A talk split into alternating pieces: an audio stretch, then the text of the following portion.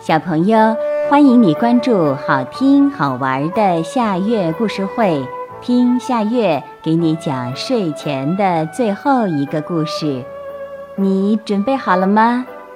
现在夏月故事会开始了。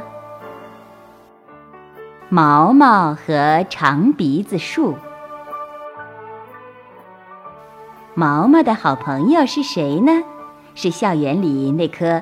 长鼻子树呀，毛毛为什么喜欢这棵树呢？对，就是因为这棵树有一个光溜溜的长鼻子。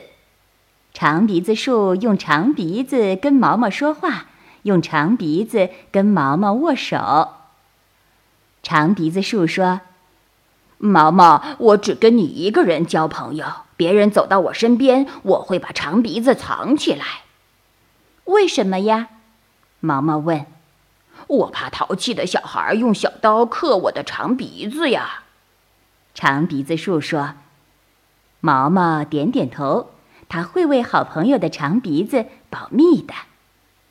这一天，毛毛不小心一脚踩进了水坑里，袜子被浸得透湿，穿在脚上可难受了。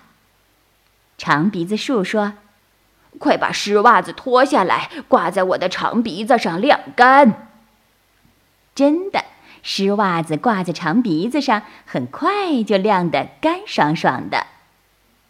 冬天悄悄地来了，冷的长鼻子树不敢伸出长鼻子。学校放假这天，长鼻子树还是伸出了冻得通红的长鼻子，跟毛毛握握手。毛毛在长鼻子树身上系了一块花手绢儿，他想这样长鼻子树就会暖和一点儿。明年春天见，长鼻子树说。明年春天见，毛毛挥挥手。第二年的春天，毛毛又奔跑着来上学了。它长高了一点儿，也长胖了一点儿。毛毛跑到长鼻子树面前，一下呆住了。长鼻子树的长鼻子上抽出了几片嫩叶，绿绿的，毛茸茸的。